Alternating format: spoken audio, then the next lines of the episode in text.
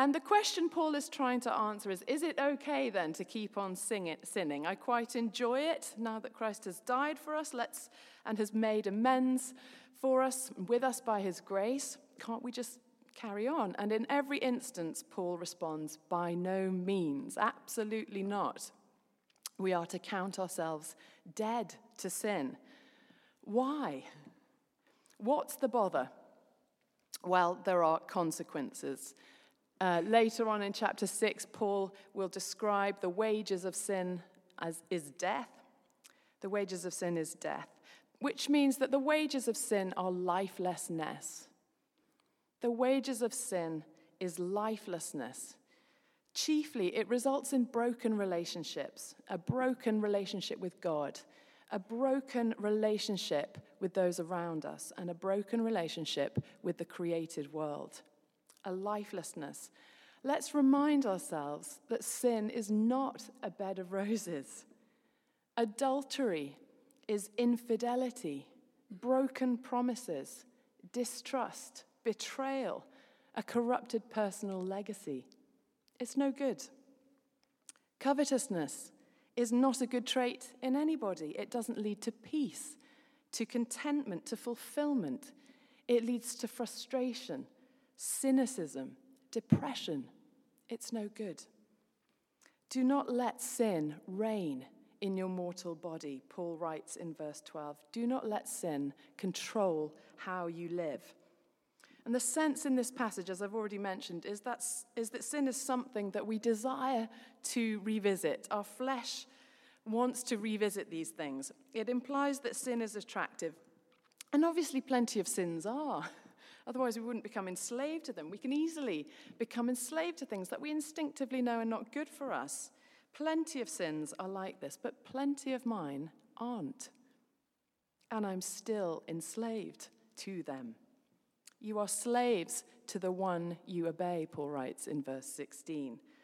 Certain buttons pressed, usually between 6 and 8 p.m. of an evening, with my young children will stir up a very unrighteous anger.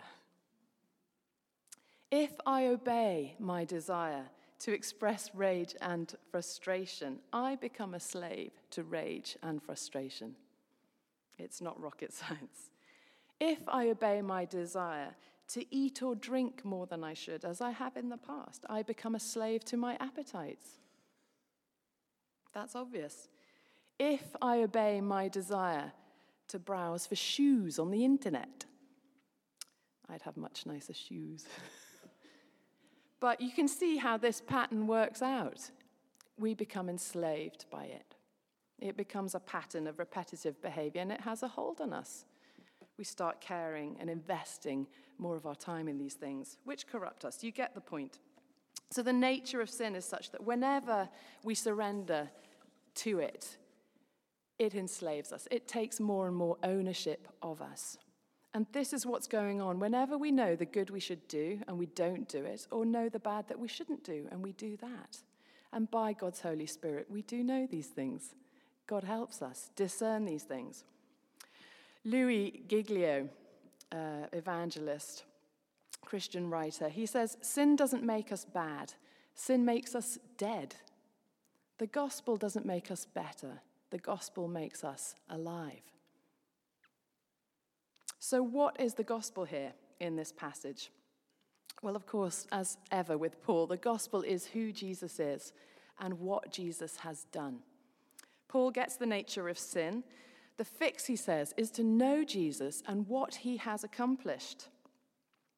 This is our vision and hope in Jesus. In this, uh, in this chapter, I'll read from verses 3 to 4. Our vision and hope in Jesus, he writes All of us who were baptized into Jesus Christ were baptized into his death. We were therefore buried with him through baptism into death, in order that just as Christ was raised from the dead through the glory of the Father, we too may live a new life, in the same way as Jesus is risen to new life. Verse 11, here in our text, Paul writes uh, Count yourselves dead to sin, but alive to God in Christ Jesus. Alive to God Is there more to life than this? Is there more to life than being alive to God? No, truly. Eugene Peterson puts it like this in his message version of this passage From now on, think of it this way sin speaks a dead language that means nothing to you. God speaks your mother tongue. Life in Christ is what we were made for. On the basis of the Gospels, of the historic fact of Jesus' death and resurrection, and of Paul's testimony earlier in Romans, this is the position that God has put you in forgiven, cleared, justified, sanctified, reconciled sons and daughters of the living God, heirs with Christ. At the heart of this chapter is a very simple message enter in. Enter in. Enter into this life. God counts you dead to sin. That is how you stand before Him. Count yourself dead to sin. Verse 17, he writes Thanks be to God that though you used to be slaves to sin, you have come to obey from your heart. You have been set free. Our hearts get changed as we encounter Christ, so that we obey from the inside, not the outside. We are set free from sin's control. Finally, how do we enter into this new life, into new realities, into these new realities? Well, Simon Ponsonby, um, author of the book that's feeding our, our Romans preaching series, God is for Us is the book. It's available at the back of the church. Um, he uses the analogy of a traffic light, which is the title of this talk red, amber, green. Red means stop. Do not let sin reign in your mortal body. Get a grip, we might say. Get a grip. Take responsibility. Don't take your body to places where it'll be subject to temptation. Don't take your eyes to certain channels on the TV or your feet to the bar for a fourth or fifth round. You get the idea. Stop.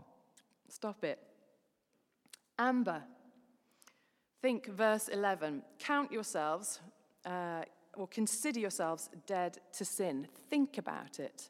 Consider yourself dead to sin and reflect on it. Think about it. Think about what it means to belong to Christ, about what he done, He's done for you and what He has won for you, the status that He has truly put you in.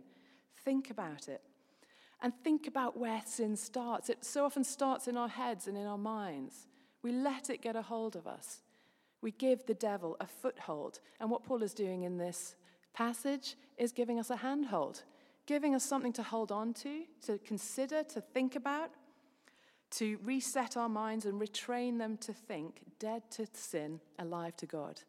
Dead to sin, alive to God. Consider that. Amber. Green is go. Go. Present yourselves to God. Present yourselves to God. Don't practice the presence of anger or lust practice the presence of God. Come to Him. Come to Him. Present yourselves before Him. I, before we conclude, I, I permit me uh, to make two analogies on this from my own experience. Many of you will know I have type 1 diabetes and celiac disease. And perhaps we struggle to embrace Christ's death on our behalf, his suffering for us in our place.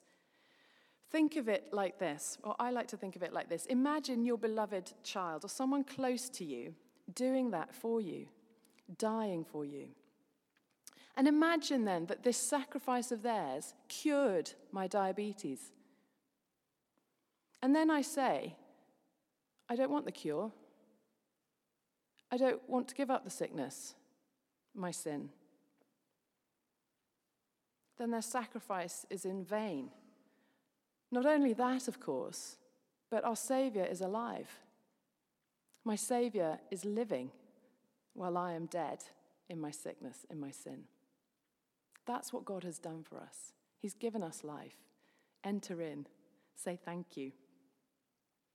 And of course, Jesus did this for us. He took our sin, He died for us while we were still so far away from Him. while we were still sinners, while we didn't care, with no guarantee of a response from us, Jesus Christ died for us. The cross seals this position, seals our position before God. Our sins are forgiven. And just remember how often in the Gospels Jesus says to people, Your sins are forgiven. That's how they stand before God. Enter in to the reality of that. Repent and believe, as the old saying goes. Celiac disease. Let's imagine that wheat is a sin, is sin. Uh, when I was diagnosed with celiac disease, I was given 48 hours to adjust to a gluten free diet. Change or die. And you know, I shed tears every day for six months on account of what I had to give up. I mourned chocolate cake and warm bread, sorry, Valerie, and pasta and croissants and Weetabix and biscuits and pies and beer and fish and chips and every single thing. And I properly grieved for it. I lost a lot in that diagnosis. But it was surrender or die. Give up these things and you will live. I will live. I'm alive. Don't give them up and you will die. I will die in 10 years or something, but I will die. It's a simple choice. I live. And you know what? I want to live. And what's more, having denied myself these things now for seven years, I honestly don't desire them anymore. People constantly apologizing for the plate of brownies they've put out. I just don't desire it anymore. I don't want it anymore. Their hold on me has been radically broken just by denying them access to my body and my mind.